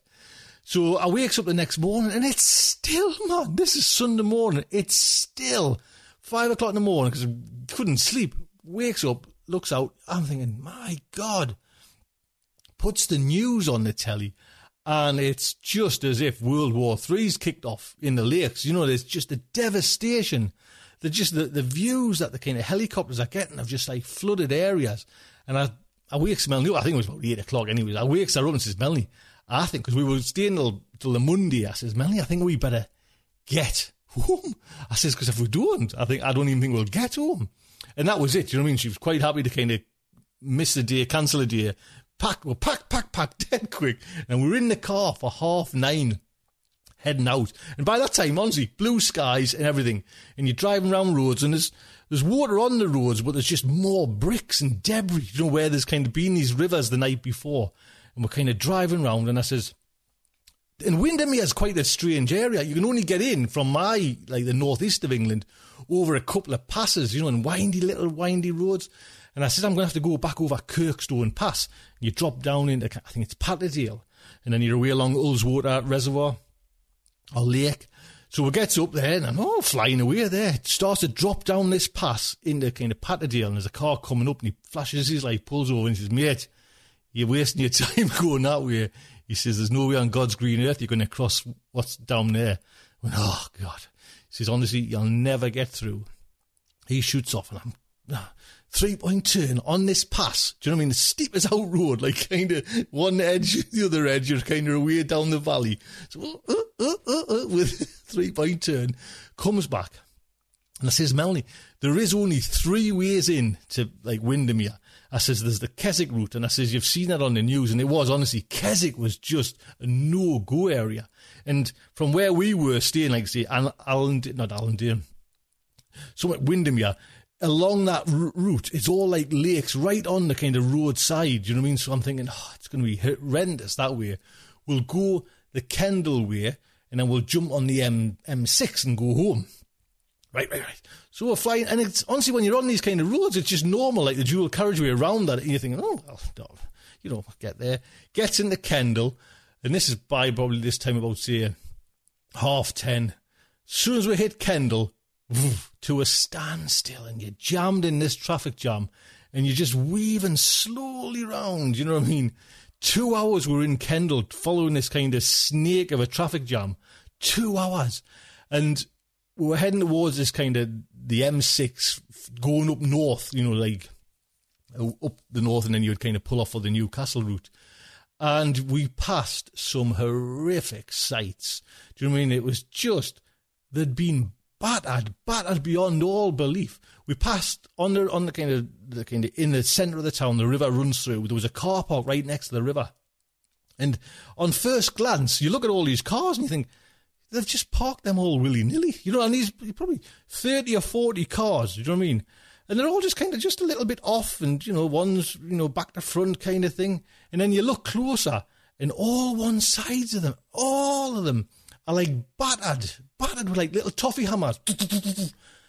And then you're seeing this stain around about two inches from the top of the windscreens. Everyone had this stain, and you think that's where the rivers come up to. Do you know what I mean? And all these, all these. I mean, you're talking there was some. I don't know how much, but there was a few sports cars there that were just kind of wrote off, just like everything in the rivers hit them. Do you know what I mean? Just smashed into them, like rock, logs, rocks. I'm guessing just furniture drifting down. You know what I mean? It was they were just like, wow, man. Followed this around. Now we drove down this kind of street, and every one of them house houses had like a, a kind of two inch flexible hose hanging out of their windows, pumping out water from the house. Do you know what I mean? And there was people crying, there was women crying, blokes crying. We just and you're just like in this snake of a like traffic jam, just inching past them. Do you know what I mean? And you just couldn't do anything. You were just stuck there, and it was one after the other. Do you know what I mean? Like furniture out. And by the time we got to kind of our turn off, the roads closed, and it was like I wasn't even bothered to be quite honest. I said, "Well, well I don't know what to do, Melanie." I says after kind of just seeing that, do you know what I mean? You, it kind of it knocks you to be quite honest. It's just it's so like soul destroying. So we just turned around and I said, "Well, Melanie," I says, "the only way I can do it now." I says everything's blocked to get home. I says we might be able to kind of get on the M6 and head towards London direction, you know, south, and then drive down that way, two mile, five mile, whatever. Find a like a lot, you know, a turn off and come back on ourselves. So right, right, we'll do that again. Another hour in there. The snake of a road again, passing more houses with hose, you know, like pipes coming out, sucking out water from the basements, and these are picturesque little like Lakeland cottage houses, gorgeous chocolate box scenery. Do you know what I mean? Beautiful slate and slate, you know, made up these houses and just wrecked, wrecked. Eventually, we gets out of Kendal and we're kind of on this like A road, you know, like heading towards signs or following signs for the kind of the M6 South. We just gets to the kind of road about two mile outside of Kendal. It's got tape and barriers over saying blocked. And I was like, Melanie, that's it. Do you know what I mean? That's it. We're stuck. I, I, I honestly don't know how to get, you know, there's no other way. I says, the only thing we can do is go back and stay in the, the, the lodge where we've stayed. I said, we'll try tomorrow. Well, by that time, no, no, no, I want to get home. I want to get home. I want to see me dad. I want to, everyone's worried. A car in front just drove round these bollards, you know, through the tape and round these bollards and went down this road towards this kind of dual carriageway, which would take you onto the M6. And the wife says, he's just done it. Follow him. And I says, Melanie, man, you can't. I says, once we go past these bollards, I says, we're, we're, that's it. I says, we get stuck. We can't go because it was dual carriageway. You couldn't just jump on the other side of the road and come back and then go to the, the lodge. I says, once we're here, mind you, I says, that's it. Do it, do it, do it. I was like, all right. So I'm drive round this blocked road. Do you know what I mean? Like, and all signs, all don't, don't pass, don't pass, sticky bloody tape, you know, like tape across the road, drove through it all, followed, and then all of a sudden, everyone was doing it. It was like a mad, like sheep were, just everyone was following everyone. And we drove down this dual carriageway, and honestly, it's like, you know, apocalyptic. It's like there's no one, it's deserted, you know, and it's, we passed some sights that were just, there was a, a travel lodge hotel on the other side of the road with a shell garage, and there was people standing on this island that was the travel lodge and they couldn't get off the travel in the car park of the travel lodge. It was just a sea of water, and they were waving. Do you know what I mean? Like help, help. And everyone's just flying past, you know, and the shell garage was submersed underwater, you know, halfway up. And it was just like, God, I says, Melanie, man, I says, we're done for here. We just carried on this road. And then the kid, I says, up here, I says, it's a mile to the kind of roundabout to get on the M, M6. We just nothing came in front of it. And we just got to this roundabout and it said M6 North, M6. I said, well, just jump on North. Said, well, fly up. So it gets on. And honestly, the minute you get on, it's if like you've left this world. You've left this kind of forgotten world. And everything's just normal. And it was just like, we did it. We did it. nearly, nearly. There's more. So we're travelling up the M6, you know what I mean, just to get, get off. And I think it's the year 68, which takes you through Warwick Bridge and kind of on the, like heading towards north, one of that turn off. Gets up to it, road closed. And I mean, and this is where now I'm, I'm watching BBC reporters are there from Warwick Bridge. I says, oh, I says, bloody closed. I says, we're going to have to go into Scotland. we left at half nine. I think now we're talking, we're coming up to 12 o'clock. You know what I mean? We're about an hour, if that, 45 minutes away from the lodge and the normal drive. I said, we're going to have to drive into Scotland, you know, at least up that way, Galashiels area to get back. So we carried on on the M on the M6 up, and we crossed the River Eden. This is like the main river river that runs eventually through Carlisle. And I am not joking when I say this. We couldn't see when we crossed this this kind of this bridge. When we we're on this M6, you couldn't see land because of water. It was that much. The ba- the river had burst its banks. You couldn't see land in the distance. It was like for miles and miles. This river had broke its banks and it was just kind of, it was a sea. It was, and I says, look at this, man. And it was just like, we took photographs because it was just like, it was just as if you were crossing the sea. Do you know what I mean? And I was like, I'm, I'm starting to get, a, you know what I mean? How do we get home? So we, we turns off eventually and we're heading up to a place called Longtown, which is kind of almost borders of Scotland, man. It's ridiculous how far we had to go. Then we took down and then we kind of got on this A68 and heading towards Hexham, Corbridge, and then you're into kind of Newcastle. And we came through Hexham on the dual carriageway. And again, this apocalyptic scene of just like total devastation next to the river, you know, like flooded out, Corbridge flooded out by this time, we're up, honestly, we're up to kind of five and a half hours of traveling in the car. And we're just tired, frightened. Do you know what I mean? We just want to get home. You know, we are kind of wrecked, totally drained. You know what I mean? Just kind of wanting to get home, just the things you'd seen, you know what I mean? The kind of, the misery you'd seen on the road. We get and we kind of get in, and like I say, we get into the kind of Newcastle area, the Gateshead Metro Centre road. And it's just normal. People are going about the normal stuff. And we get, and this is no word of a lie, we get a mile from our house, a mile from our house, there's a train line there, and it's it's one of them lines where like one barrier comes down on one side and one barrier comes down on the other side, and it's more like a goods track. You know what I mean? We gets there, a train stops, and it's like we're a mile from our house, Train starts to go over, and it's one of them kind of long goods trains, and I just hear from the back, the dog's weeing! The dog's weeing! And it's just like, you kidding us? You kidding? And bless it, it's been in the car since half nine. I think we're talking, I don't know, three o'clock, something like that. It's just weeing everywhere.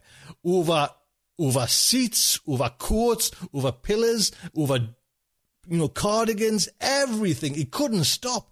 And it was just like, I mean, he's a little dog, but he must be, his bladder must be the size of him. The wife gets out, drags him out. He's not on a lead. He hasn't got a collar on because we just got in the car. She's fixing this collar. This train's going past. I'm thinking, my God, man, this is all going to just go hideously. You know, the dog's going to escape, run across the track. Oh man, the things were going through my mind, and all the time, this train's going past, and I just like, man, she gets on the road, gets a hold of him, gets him also, and I just like this train still, and I just puts me head on the wheel, and I just like, what else, man? What else can go wrong? Do you know what I mean? Lost me phone, my phone's broke. We've seen so many people just with their lives wrecked, you know, right into Christmas you know, it's took us so long even just to get back into safety. Then the whole car is just flooded with like dog urine. And it's everywhere, man. It's just like, oh, we pulled in our house as if like we travelled around the world. Do you know what I mean? It was just like you were just drawn. We didn't know what to do. Do you know what I mean? We emptied the car. Kind of. I says, Melanie, it's like, what am I going to do with my car? It's going to smell forevermore. You know, dog urine. No, no, no, no. We've got this, you know, that kind of spray stuff, that kind of, like a foam. And thank God it doesn't. Do you know what I mean? But what an adventure. Man, all I can say, all I wanted was like a couple of days just to calm down from this, you know, just trying to get myself up to speed. Maybe, maybe, maybe, maybe, you know, support myself by doing Starship stuff. I you know, so much on. and I just wanted to kind of, ah, right, there's one stage done. Let's see how, you know, let's have a break. Oh, man. It it's something like we'll never forget. You know what I mean? And I, I haven't even got a picture. The ticket, phone's broke.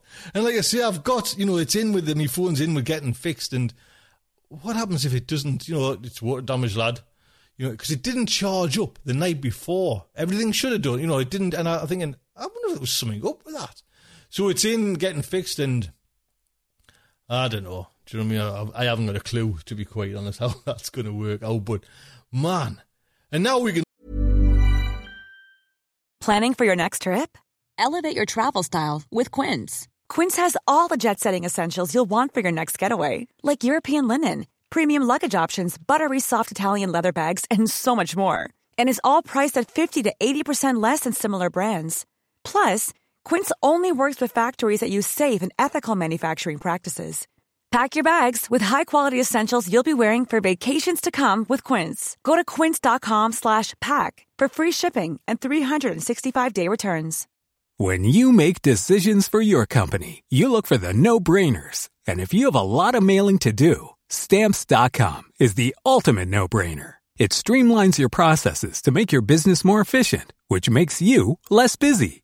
Mail checks, invoices, legal documents, and everything you need to keep your business running with Stamps.com.